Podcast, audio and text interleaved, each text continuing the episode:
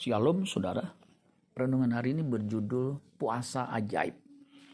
Ulangan 9 ayat 9. Setelah aku mendaki gunung untuk menerima loh-loh batu, loh-loh perjanjian yang diikat Tuhan dengan kamu, maka aku tinggal 40 hari 40 malam lamanya di gunung itu. Roti tidak kumakan dan air tidak kuminum bagaimana Musa bisa bertahan hidup selama 40 hari, 40 malam berpuasa tanpa makan dan minum? Jawabannya karena ia ada di hadirat Allah secara fisik dan ajaib. Keluaran 24 ayat 15 sampai 18. Maka Musa mendaki gunung dan awan itu menutupinya. Kemuliaan Tuhan diam di atas gunung Sinai dan awan itu menutupinya enam hari lamanya. Pada hari ketujuh dipanggilnya lah Musa dari tengah-tengah awan itu.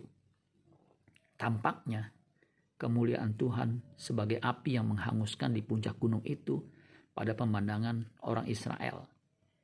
Masuklah Musa ke tengah-tengah awan itu dengan mendaki gunung itu. Lalu tinggallah ia di atas gunung itu 40 hari dan 40 malam lamanya. Bahkan Musa melakukannya kembali untuk kedua kalinya.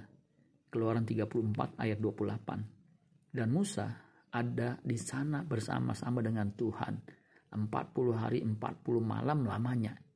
Tidak makan roti dan tidak minum air.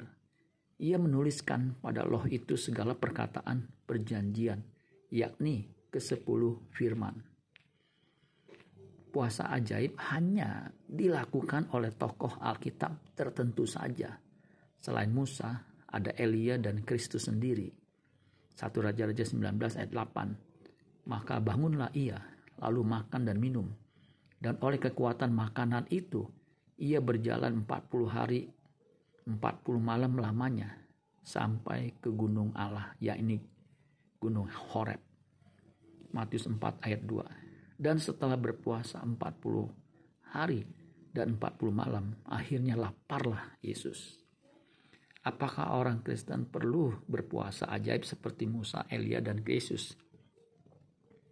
Kemampuan tubuh secara alamiah hanya bisa bertahan tiga hari tiga malam tanpa makan dan minum. Lebih dari itu sulit tubuh bisa bertahan. Ada satu jawaban Yesus yang bisa mencerahkan. Matius 9 ayat 14 dan 15. Kemudian datanglah murid-murid Yohanes kepada Yesus dan berkata, Mengapa kami dan orang Farisi berpuasa, tetapi murid-muridmu tidak?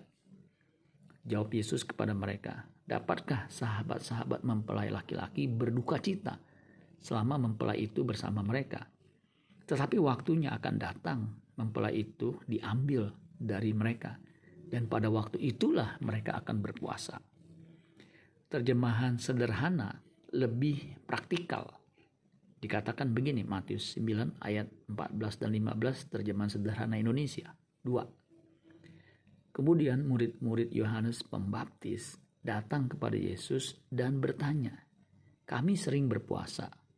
Dan begitu juga dengan anggota kelompok Farisi. Tetapi murid-muridmu kenapa tidak? Lalu Yesus menjawab dengan memberikan contoh yang menunjukkan persamaan.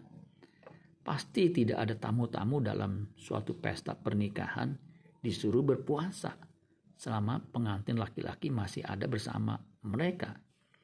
Begitu juga selama aku masih bersama murid-muridku, mereka tidak akan berpuasa.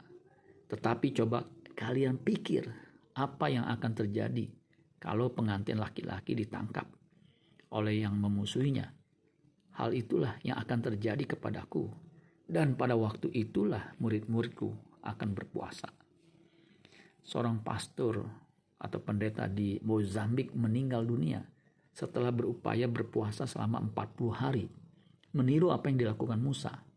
Francisco Baraja, usia 39 tahun, pendiri gereja Evangelis Santa Trindade meninggal di sebuah rumah sakit di kota Beira, di mana ia dievakuasi dalam kondisi kritis setelah 25 hari tanpa makanan dan atau minuman. Berat badannya turun hingga tidak bisa berdiri lagi. lalu dibawa ke rumah sakit atas desakan kerabat dan pengikutnya. Tetapi sayang keadaannya sudah tidak tertolong. Ia meninggal di rumah sakit setempat. Apakah ini puasa yang Tuhan kehendaki? Yesaya 58 ayat 5 sampai 7. Sungguh-sungguh inikah berpuasa yang ku kehendaki dan mengadakan hari merendahkan diri jika engkau menundukkan kepala seperti gelagah dan membentangkan kain karung dan abu sebagai lapik tidur.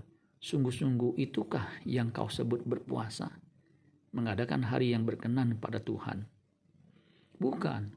Berpuasa yang ku kehendaki ialah supaya engkau membuka belenggu-belenggu kelaliman dan melepaskan tali-tali kuk supaya engkau memerdekakan orang yang teraniaya dan mematahkan setiap kuk supaya engkau memecah-mecahkan rotimu bagi orang yang lapar dan membawa ke rumahmu orang miskin yang tak punya rumah. Dan apabila engkau melihat orang telanjang, supaya engkau memberi dia pakaian dan tidak menyembunyikan diri terhadap saudaramu sendiri. Amin buat firman Tuhan. Tuhan Yesus memberkati. Sola Gracia.